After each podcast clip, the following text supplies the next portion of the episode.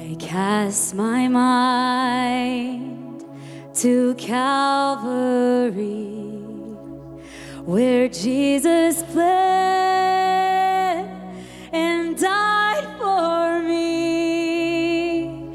I see his wounds, his hands, his feet, my Savior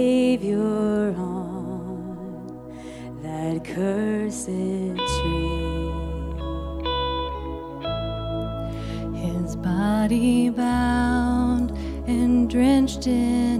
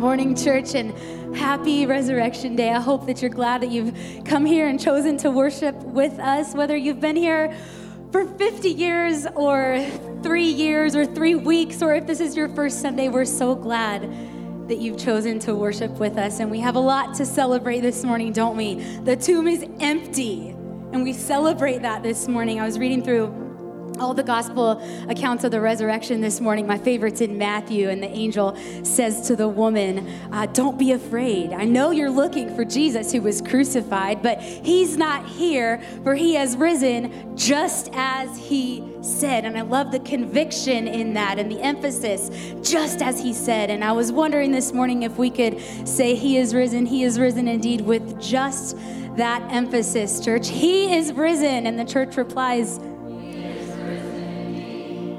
Let's do that one more time. He is risen. Yes.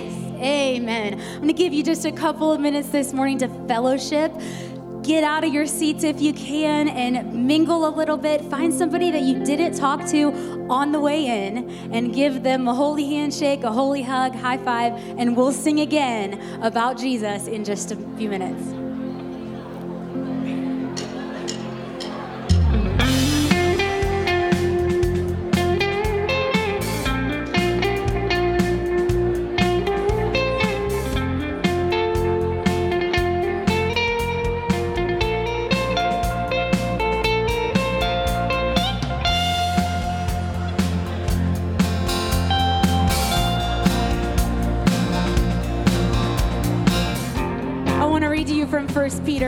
Want you to miss it. I want to read this. This is really good news. But you, church, are a chosen people, a royal priesthood. Let me start that over. Is that all right? Can you hear me okay? This is just so good. I don't want you to miss it. It's so good. This is who we are, church.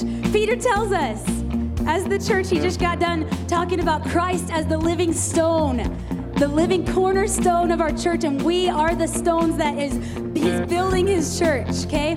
He says, You are a chosen people, a royal priesthood, a holy nation, a people belonging to God, that you may declare the praises of Him who called you out of darkness and into His wonderful light.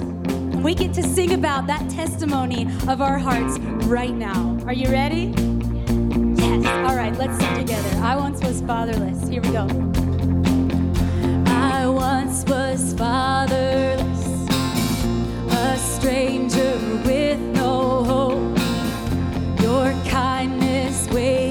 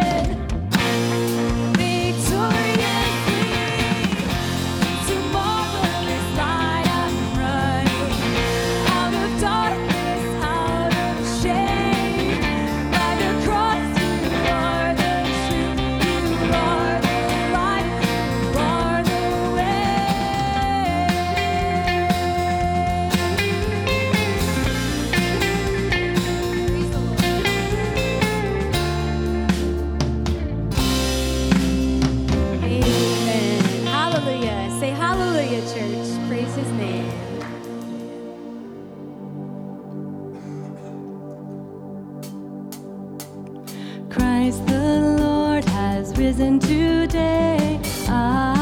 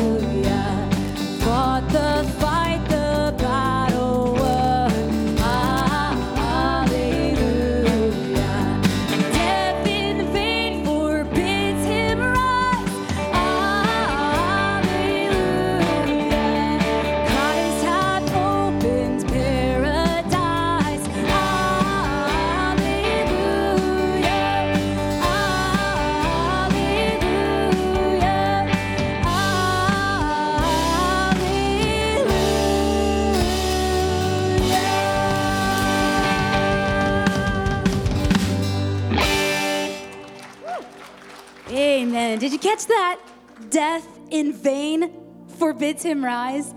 Death no longer has the final say. And we rejoice in that this morning, don't we?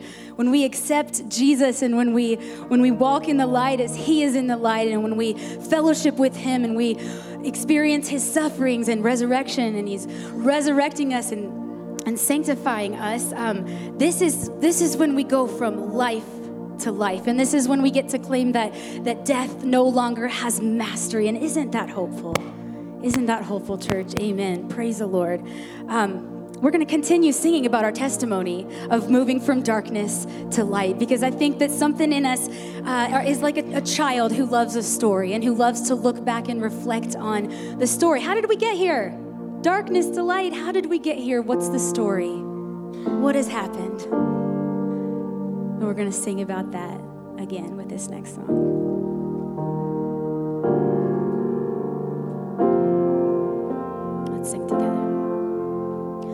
I was a wretch. I remember who I was. I was lost. I was blind. I was running out of time. And sin separated the breach was far too wide. But from the far side you held me in your sight. So you made a way across the great divide, left behind heaven's throne to build it here inside. And there at the cross, you paid the debt I owe. Broke my chains, freed my soul, and for the first time I had hope.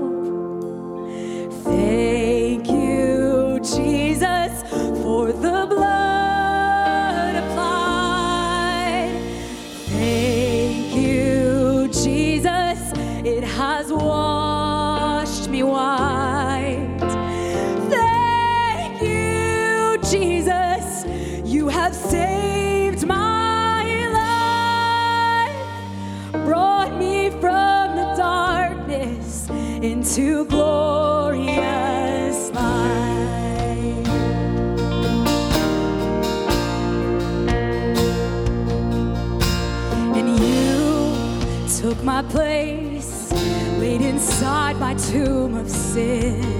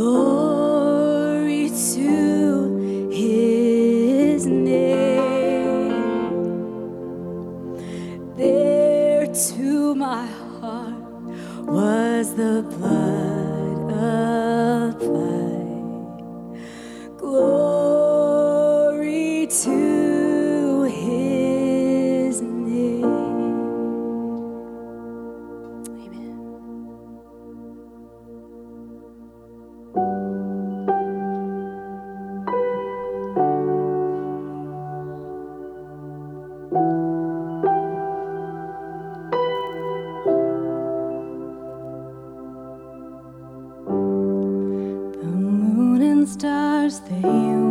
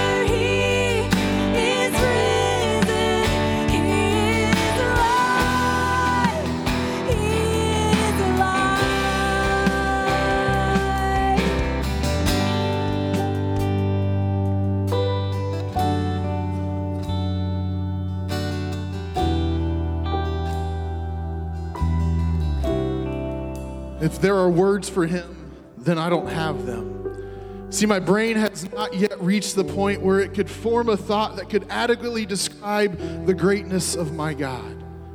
And my lungs have not yet developed the ability to release a breath with enough agility to breathe out the greatness of His love. And my voice, see, my voice is so inhibited, restrained by human limits that it's hard to even send a praise up.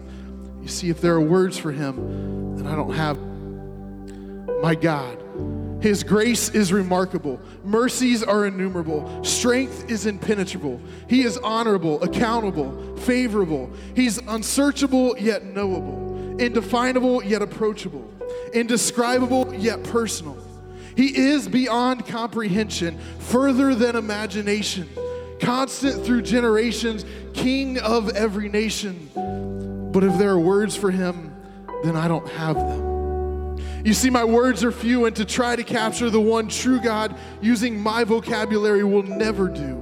But I use words as an expression, an expression of worship to a Savior, a Savior who is both worthy and deserving of my praise, so I use words. My heart extols the Lord, blesses his name forever. He has won my heart, captured my mind, and has bound them both together. He has defeated me in my rebellion, conquered me in my sin. He has welcomed me into his presence, completely invited me in. He has made himself the object of my sight, flooding me with mercies in the morning and drowning me with grace in the night. But if there are words for him, then I don't have them. But what I do have is good news. For my God knew that man made words would never do. For words are just tools that we use to point to the truth. So he sent his son Jesus Christ as the Word, living proof. He is the image of the invisible God, the firstborn of all creation. For by him all things were created, giving nothingness formation. And by his word he sustains in the power of his name. For he is before all things, and over all things he reigns. Holy is his name. So praise him for his life, the way he persevered in strife the humble Son of God becoming the perfect sacrifice.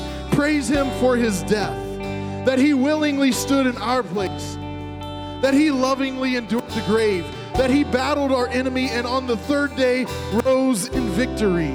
He is everything that was promised.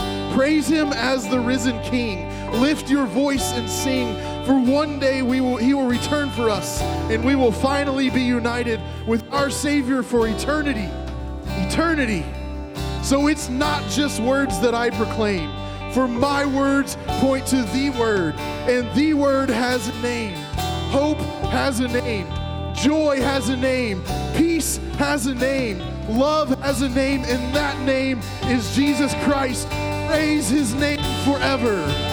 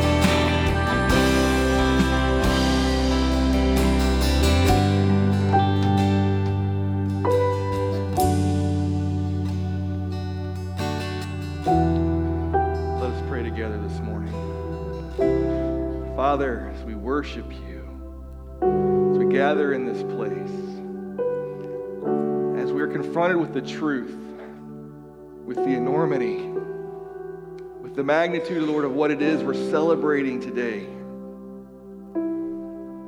As we just heard, Lord, we don't have the words. Thank you seems so inadequate. for all that your Son came and did for us, for all that you gave to us, for the Holy Spirit, Lord, that we have received to, to and, and equip and empower us to become your children, to, to fulfill the purpose you have for us. Lord, there's nothing, Lord, we could ever do that would cause that to make sense to us. But that's the depth of our Heavenly Father's love for us. So, Lord, while today we, we celebrate being recipients of, this incredible gift, gifts, Lord, if you will, we, we don't want the focus this morning to be on us, but instead, God, today of all days, may we hallow your name. May we, Lord, acknowledge who you are. Lord, may we celebrate in what it is you've done. Lord, not only is Christ alive as evidenced by the empty tomb, Lord, but because of his great victory, we too are alive. And Lord, I pray that we wouldn't miss that. That all that we're celebrating, experiencing, and recognizing today because of what you have done. We thank you, Father, for being a God who keeps his promises as, recipients, Lord, of those promises, whether we acknowledge you or not. We, live in the midst of, of your goodness and blessing. I pray today that you would peel back the distractions, that you would, Lord, would, would remove those arguments, those, those justifying uh, ideas that we might have in our minds, and Lord, just leave nothing between us. We would have just this honest conversation between our Heavenly Father and your created. Move among us today, Lord. Be glorified in this place. We do, Lord, lift you up. That is why we're here today, is to celebrate our risen Savior and a God who always had a plan for our redemption. And Lord, we continue to pray and ask for fulfillment. That, that's the next promise, Lord, that, that we want to experience, we want to celebrate this morning. We can do that only because of all that you have done thank you for those that have come today that you, you've brought into this place, no matter what it is or why they're here, whether they are just a, a, been a part of this church for many years, whether they're visiting with family, it doesn't matter. We're together in your presence. May we not miss the significance of that. May we not miss what you have for us today. Open our ears, open our hearts. We want to hear from you. God, continue to be glorified and honored and hallowed in our presence, in our time of gathering and our worship this morning. In Jesus' name we pray. Amen. Maybe Well, thank you for choosing to worship with us this morning. Uh, we've been talking about uh, a God who keeps his promises. And we've been using a passage that we find in Exodus chapter 6 where uh, God is uh, making his promises known to his people, uh, the Hebrew nation, the Israelites, who for 400 years have been slaves, have been captives in, in the land of Egypt. During that time, though, they've multiplied they, they've grown themselves uh, from, from the family of Jacob and his sons and his children's children have grown now into this nation. They become God's people. But you've not yet realized or grabbed hold of their identity. So, the process of the Exodus story is God making himself known to his people, but also beginning to lead them to this land he's promised them. And it's a powerful story, story of which we get what we call the Passover. And every year, uh, the, the Hebrew people, the Jewish people, will celebrate the Passover, the story of, of when God steps into their lives and, and brings them out of Egypt uh, through, through the ten uh, plagues, if you will. God brings them freedom takes them into the wilderness, parts the Red Sea, and for 40 years, because of their disobedience, they end up wandering, if you will, but God continues to show himself faithful. Gives manna and quail and water out of rocks, gives them victory and, and protection, and brings them to this place of promise. But it all begins in Exodus chapter 6, where God has given instructions to Moses, things that he, words of Moses to tell the Israelites. He's to tell them these four I will statements, these four promises God gives before they've even taken a step in their journey. God says, Tell the Israelites, I am the Lord. I will bring you out from under the yoke of the Egyptians. I will free you from being slaves to them. I will redeem you with an outstretched arm and with mighty acts of judgment. I will take you as my own people, and I will be your God. Then you will know that I am the Lord your God who brought you out from under the yoke of the Egyptians. This is a group of people that largely did not know who God was did not experience him, had not heard from him. And here Moses shows up. They, they've heard about God, but they'd not yet seen him. And now Moses comes and tell the people that I am the Lord. I will do these things. I promise. what God is saying. So in the practice of the Passover, course, the, ten, the tenth plague being uh, the, the, plague of death, where, where the angel of death would come over all the land and kill the firstborn son, unless your house your, the door frame of your house was covered in the blood of the Lamb. If, if the angel of death saw the blood of the Lamb upon your doorposts, then it would pass over your house and your family would be spared. So every year, uh, the, the, Jewish people celebrate this Passover. And in the midst of Passover, in their celebration, there are four cups. A cup is drank for each promise that God made to his people. And when we drink of these four cups, then we are reminded that God keeps his promises, not just for the Jewish people, but also for us. In our context, we see the fulfilled promises of God through Jesus Christ. But Jesus does for us the same thing that God promised his people in Egypt so long ago. These four promises, the four I wills, I will bring you out. This is a cup of salvation, a cup of sanctification. It costs us nothing, but it may be the most important decision we will ever make. It's a promise where God takes us out of Egypt, out from the bondage of sin. God saves us from ourselves removes the sin from our lives, and we find salvation through Jesus Christ. The second promise God makes to his people and he makes to us is, I will free you. See, God not only takes us out of Egypt, but there's also something in us that keeps us going back, that kind of wants us to go back to those things that keep us bound. God then has to do a second work. We call this sanctification in the Church of the Nazarene, where God steps in and takes the Egypt out of us. That thing within us that causes us to long for destruction, long for bondage. 14 times we see in the book of Exodus the people of Israel longed to go back to Egypt because life got a little difficult in the wilderness. They long to go back to slavery because they would rather be there than die in the middle of nowhere. And then, if we're honest enough, perhaps humble enough, we might be willing to admit that we're not so different as well. When life gets hard, we go to that which we're comfortable, back to those places of bondage back to those places of slavery. But God, through his great promises, frees us. He delivers us. This second cup of deliverance is God taking the Egypt out of us and allows us to participate in his divine nature. It helps us to fully experience and appreciate the third cup, the cup of redemption. The third promise, I will redeem you. If you've ever been grocery shopping, you've redeemed a coupon. It's this idea of buying back, restoring to our original purpose. Jesus Christ came not to um, not only just to save us, that's the first part, but also to redeem us, to restore us, to fulfill the purpose for which we were created. That's what redemption truly means. It means to be saved, to get back on track for why we were created in the first place. And we each have a cup in front of us today. If it's not one of the three cups I've talked about, uh, then perhaps it's the fourth cup that we'll discuss here in just a little, uh, just a few moments. But this past Thursday, we shared in a messianic Passover meal experience where we partook of four cups, where we emphasized the meaning of each, where we, we ended with a time of praise. We celebrated the revelation that Jesus Christ is all over the Passover and has taken his place as our Pesach, our Passover lamb. He has brought us back. He's restoring us to our initial purpose. We are redeemed people. It's around this third cup of redemption that I want to spend a few moments this morning as it relates to the New Testament Last Supper. This Last Supper Jesus has with his disciples. We call it the Last Supper, but it is an in actuality the practice of the Passover. He's sharing the Passover meal with his 12 closest friends.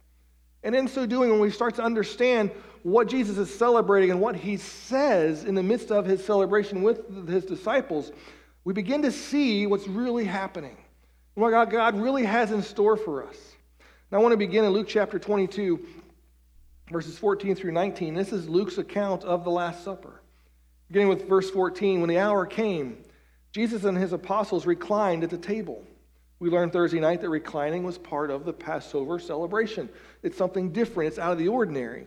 Verse 15, he said to them, I've eagerly desired to eat this Passover with you before I suffer. You get the first clue that this might be a little different than their other Passover recognitions. Before I suffer. For I tell you, I will not eat it again until it finds fulfillment in the kingdom of God.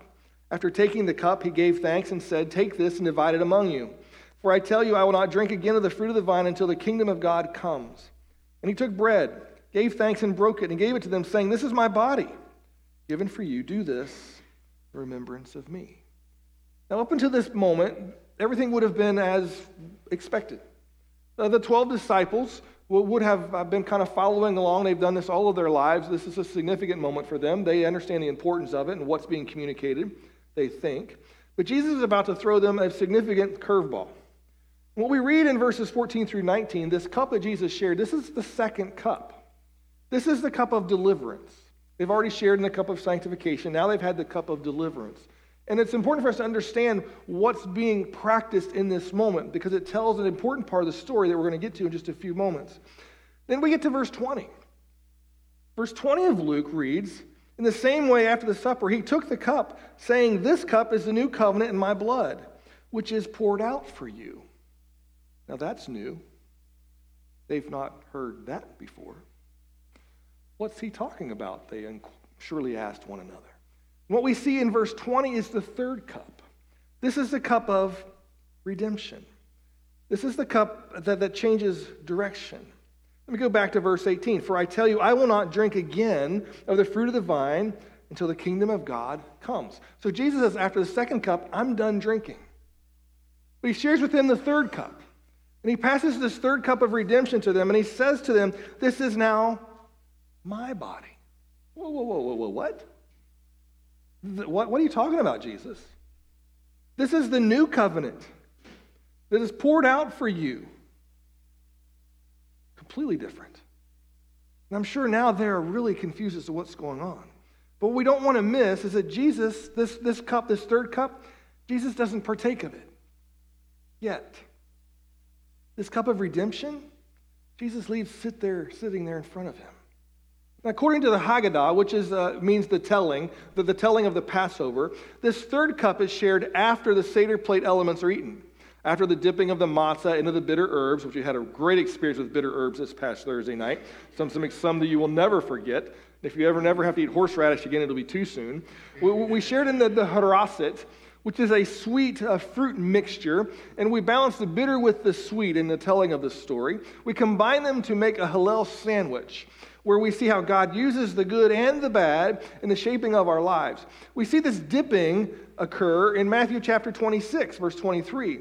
Then there's supper and dinner, and then there's a continuation of the Seder. After supper, which is where we're at now, Jesus models for us what we practice as communion the sacrament that we come to know as the Lord's Supper. We, we share in the Eucharist together. So all of that starts to make a little bit more sense now when we understand it within the context, within the framework of the Passover. But Jesus doesn't finish the meal. Now we've been studying how the Old Testament promises are reflected that, that are reflected in the Passover find fulfillment in Christ Jesus in the New Testament. But the meal's not yet finished. There has to be more. And for us to fully appreciate what happens next, we need to understand what it means to be finished. We use the word a lot, but its meaning is simple. It, speaks of being complete.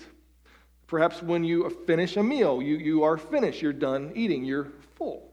Or when you finish a race, you, you've run the prescribed distance that you're supposed to run, you've crossed the finish line, you're finished. Or maybe when your kid's behavior is a little out of whack and you've run out of patience and your patience is finished. I understand you. I'm right there with you. The end of a long week, your workday is finished. Or a project at home or mowing the lawn and you're finally finished. It speaks to being done.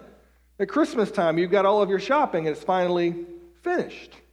Or at home and you're doing laundry and, well, in my house, it's never finished and some of you understand and can relate. It's a common phrase with a common meaning. Nothing overtly spiritual about it, it just speaks to being done, being complete. But we see this word, or a version of, of this word being finished, throughout the, the gospel accounts, especially in this moment of the Last Supper and the crucifixion of Christ, and it's so significant, and we can't miss it. In the Old Testament, it's a Hebrew word, kalah. Kalah is used in Genesis chapter 2 when God had finished his work of creation. He talked about it being done, it was complete. The New Testament, it's a word tetelestai. And tetelestai means to be complete, to be finished. It comes from the root word teleo. That might not mean much to you yet, but it will in just a few moments as we start to connect the dots and peel back the layers of God's word. And, and tetelestai means to finish, to fulfill, to bring to a close, to perform, or to pay having completed one's work. We see this word teleo, tetelestai, throughout the New Testament Gospels, and they show up in the most opportune times and tell an incredibly beautiful story. We jump to Matthew chapter 26, verse 29. Jesus says, I tell you, I will not drink from this fruit of the vine from now until that day when I drink it new with you in my Father's kingdom. So Jesus is saying, I'm going to pause right here in the midst of my recognition of the Passover, but I'm not finished yet. I will drink it again, but just not right now. That third cup, just sitting there in front of Jesus, still full, but not forgotten. See, when we recognize the Passover, when we talk about what it means, there's always four cups because there's always four promises. Now, typically at a Passover table, these four cups are shared, but Jesus doesn't share in the, all four cups in this moment because Jesus is not yet finished there's still more he has to do. The conclusion of their Last Supper celebration, uh, there's a singing of hymns. There's a, Jesus then takes his disciples into the Garden of Gethsemane, and he begins to find a place where he can pray. And he kneels down to pray. He's asked some to go with him into this inner circle, and they fall asleep. We know the account. So Jesus is praying by himself. And in verse 39 of Matthew 26, we read, going a little farther, he fell his face to the ground and prayed, My Father, if it is possible, may this cup be taken from me. Yet not as I will, but as you will. Which cup is he talking about? The third cup. This cup of redemption, this cup of restoration, this cup of buyback, this cup of repurchase. Jesus prays that God would take it from him because Jesus knows how much it's going to cost. Jesus knows what's ahead of him. This is not a surprise to him this third cup. And we read in verse 42, we keep reading, he went away a second time and prayed, My Father, if it is not possible for this cup to be taken away unless I drink it, may your will be done. Notice the verses are they're similar, but they're subtly different. Unless I drink of this cup, God, may your will be done. See that third cup?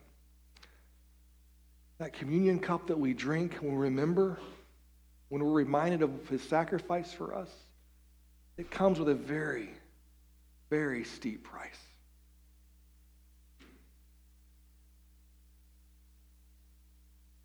I'm going to jump to John 19. And as you're turning there, as you're looking that up, the price of the third cup was betrayal, it was arrest, desertion, denial. He was found innocent, but then guilty. He was rejected for Barabbas, beaten, humiliated, crucified. That third cup, a costly cup, but it's a necessary cup. You take away only one thing today. I pray that's the significance that, that we find in John chapter 19, uh, in verses 28 through 30. This is one of those life changing passages in my life when I came to understand what was happening. I got to see what God was doing. We read in verse 28 later, knowing that all was now completed, so that scripture would be fulfilled, Jesus said, I am thirsty. later, after being betrayed, after being arrested, after being abandoned, denied, and tried, and now nailed to a cross, Jesus now says, I'm thirsty. What an odd statement to make in this moment. But remember, Jesus wasn't finished yet. See, Jesus hasn't forgotten the third cup. The meal just wasn't complete yet. See, in verse 28, we, we see two versions, two words of, of, of this idea of being finished, of being complete. We read later, knowing that all was now completed, and this word in this case, in this context, is teleo, meaning now that all has been completion, one's purpose is fulfilled. Now that my purpose has been fulfilled, so that scriptures could be then fulfilled. This word is, is teleao. Teleao means to make perfect. To not only be completed, but to make perfect. So what Jesus, what scripture is telling us, what Luke is writing, is now knowing that all has been completed. Jesus' purpose has now been completed. Now that everything is about to be brought to a close, so Scripture would be made perfect, Jesus said, I am thirsty. I am thirsty. Well, what a statement to make for the completion of his purpose, for the fulfillment of the reason for which he came. I'm thirsty. Keep reading verse 29. A jar of wine vinegar was there. They soaked a sponge in it, put the sponge on a stalk of the hyssop plant, and lifted it to Jesus' lips. I'm going to pause for just a moment. We see this word hyssop. It's just a plant, it's a common plant. You can buy versions of hyssop even here in, the, in, in our area as well. But the significance of the word hyssop, it, we only see it used twice in the New Testament. You see it a few times in the Old Testament. But the correlation that we're going to make today, we find in Exodus chapter 12. In Exodus chapter 12, God's given his people instructions on what to do to avoid the punishment from the angel of death. And he tells his people in verse 22 of the book of Exodus go and slaughter the Passover lamb. Take a bunch of hyssop, dip it into the blood, put some of the blood on the top and on both sides of your doorframe. So in the book of Exodus, the very beginning of the celebration of the Passover, God says, Take hyssop, paint your doorframes, and I'll pass over. Jump all the way to John 19, and we see hyssop being used to bring to Jesus' lips the drink, the third cup, so that the angel of death would pass over us still today. Verse 30 When he had received the drink, Jesus said, It is finished. Now, I'm done. Now I've done what I came to do. Now it's complete. Now do you understand? Now do my people get what I've been trying to do? Now have I connected the dots for you? With that, verse 30 tells us he bowed his head and gave up his spirit. He dies on the cross. Why he came? His purpose was finished to tell us die. Go back to Matthew chapter 26, verse 42. He went away a second time and prayed, My Father, if it is not possible for this cup to be taken away unless I drink it, may your will be done. God's will is done in this moment. Jesus has drank of the third cup. Now it is finished. But let me go back to this simple sentence. Sometimes we'll read, in, in our humanness, we'll read this passage, and we see the darkness uh, we, we see the despair. We see the hopelessness. We, we see the rejection. We see Jesus alone in this moment. We see the blood. We see him nailed to the cross. We think, oh, this is just an awful situation. And we hear the words, oh, it is finished, as if it's some kind of weak surrender. But it's not. This is a bold proclamation. It is finished, Jesus says. It is complete. It is paid. It is fulfilled. God, my people, your people have been bought back. Their debt has been paid. They are restored. They are your people once again. It's finished. That is good news. Not only have I drank the third cup, Jesus is proclaiming, I have become the third cup.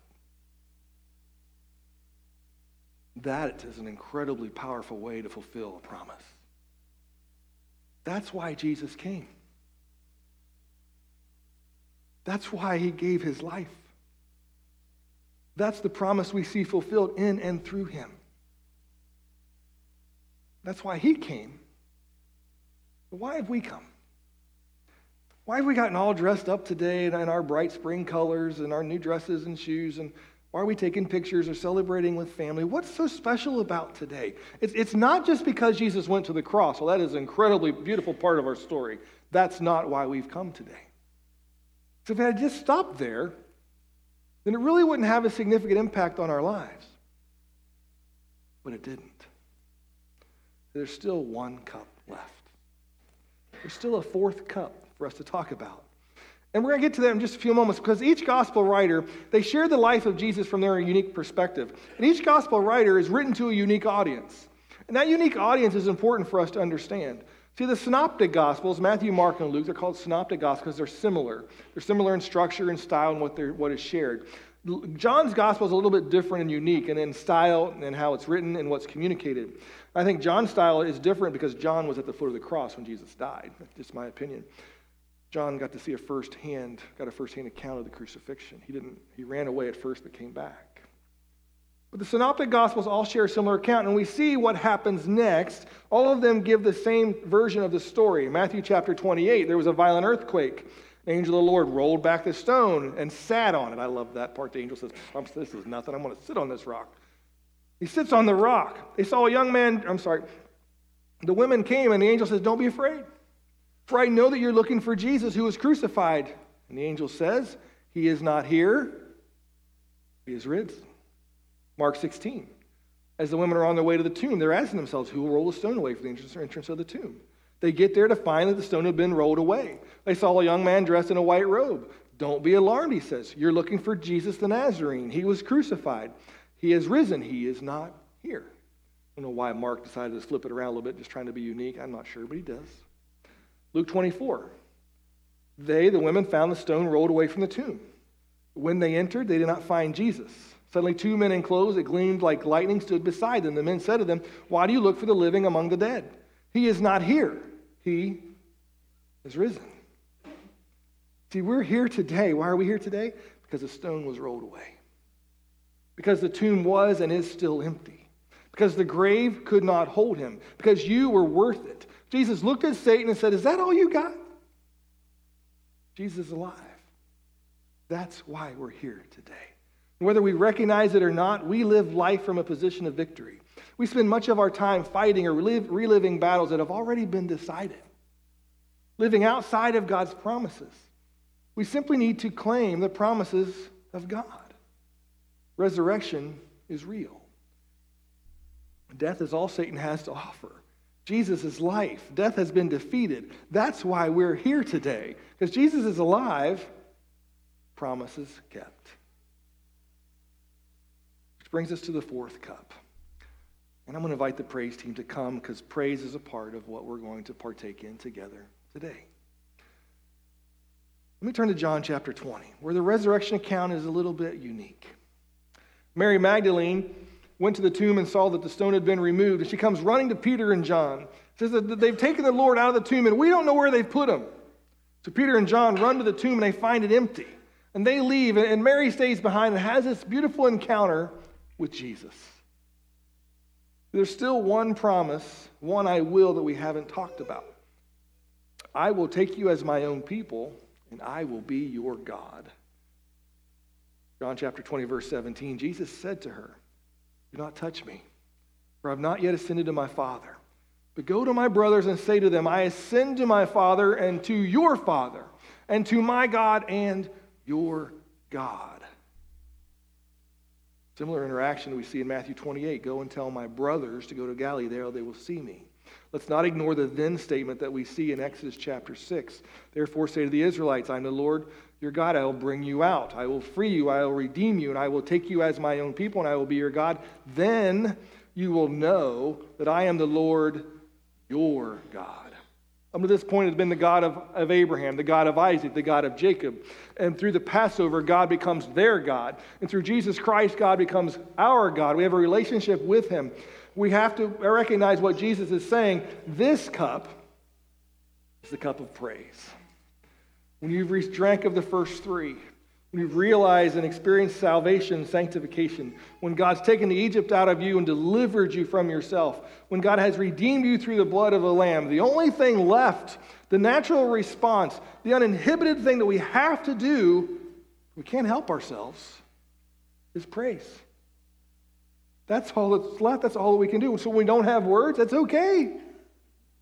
We praise. God knows our hearts. He knows what he's done. He knows what he's done does to us. Now it brings us to this place where we worship him. So do you know him today? He's not dead. He is alive. Whether you acknowledge it or not does not change the truth. Because of that, we drink of the fourth cup, the cup of praise. You don't know him, you still can. He's here. For some, it's just the beginning. For others, you've been waiting on this fourth cup for a long time. As he's connected the dots and revealed himself to you, you see it now. It Brings a smile to your heart and to your face. Because now it is finished means something different for you. He loves you. He's here for you. He's done all that he can to bring you back into relationship with him. You too can know him. You choose to drink the cup that's in front of you. Whether it be the first cup, the second cup, the third cup, the fourth cup, you're in somewhere in your process, in your journey. I encourage you to just grab it, drink it. God will be there for you. I promise. I invite you to stand with me. I want to pray for you. And then we're going to worship him. Because we are now people that don't live in darkness. We have found forgiveness, and we need to run. I mean, run to the light that God's put before us this morning. God, I pray for your people. Thank you, Lord, for keeping your promises. Thank you, Father, for drawing us close, or for coming after us, for doing all that is needed for us to walk in relationship with you. I pray, Father, today for the one facing the first cup. Maybe they've not yet begun their walk with you. They, they understand what it's all about. They recognize that there's something separating you from them, the sin in their life. Or maybe they just need to say they're sorry, to confess their sins, to receive forgiveness. Perhaps there's some here today, Lord, have done that. They just find themselves struggling, this up and down of life. They just can't seem to get over the hump, so to speak. They need, Lord, for you to come and take the Egypt out of them to deal with their nature, the, the reasons they keep choosing what they choose or running back to, the, to this bondage, Lord, to find true deliverance. I think often, Lord, we jump straight to this third cup, though, this cup of redemption, without fully understanding what it means. It's about re- recognizing that you've come to do this great work in our life so that we could fulfill the purpose and plan you have for us not just be about having our sins forgiven, although that's an incredibly important first step. There's more to the story. When we put the three together, then we come to this place where praise now becomes a natural response, something that we can't help but do. And Lord, I think in those moments the world pays attention. They recognize the difference you make. It opens up doors for testimony, gives us a witness. I pray today, Lord, there'd be nothing holding back our praise we be partakers of the promises of God this morning through the blood of Jesus Christ. Change us, continue, Lord, to transform us, and be glorified in and through us. It is in Jesus' name we pray. Amen. Let's worship Him together, church. I once was fatherless, a stranger with no hope. Your kindness wakened me awakened me from my sleep. Your love, it beckons deep, a call to come and die. By grace now